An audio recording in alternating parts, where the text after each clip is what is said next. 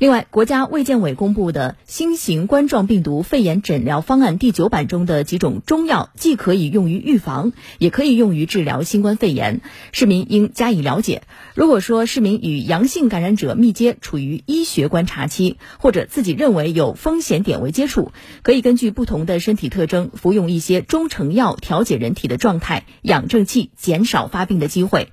乏力伴肠胃不适，可服用藿香正气胶囊；乏力伴发热，可服用金花清感颗粒、莲花清瘟胶囊、疏风解毒胶囊、金银花口服液等。以上药物呢，要根据自身状况只选用其一，不能叠加使用。对，专家同时也提醒，感染呼吸道病毒后，呃，症状较轻，一般情况下，针对症状科学服药，多喝水，多注意休息啊，几天内就能恢复了。呃，刘辉国也说，如果在家你烧到了三十八度五以上啊，超过了十二个小时，并且持续高热不退，患者的胸闷气喘症状非常严重啊，服用药物三天左右效果不明显，甚至症状会越来越重，出现上述三种情况的话，仅在家里靠药物治疗是不行的，所以说一定要及时到医院就诊。另外呢，也提醒广大市民朋友们理性备药用药，不要囤太多。那建议有慢性基础性疾病的患者不方便到医院就医，那常用药物可以提前备好一到两个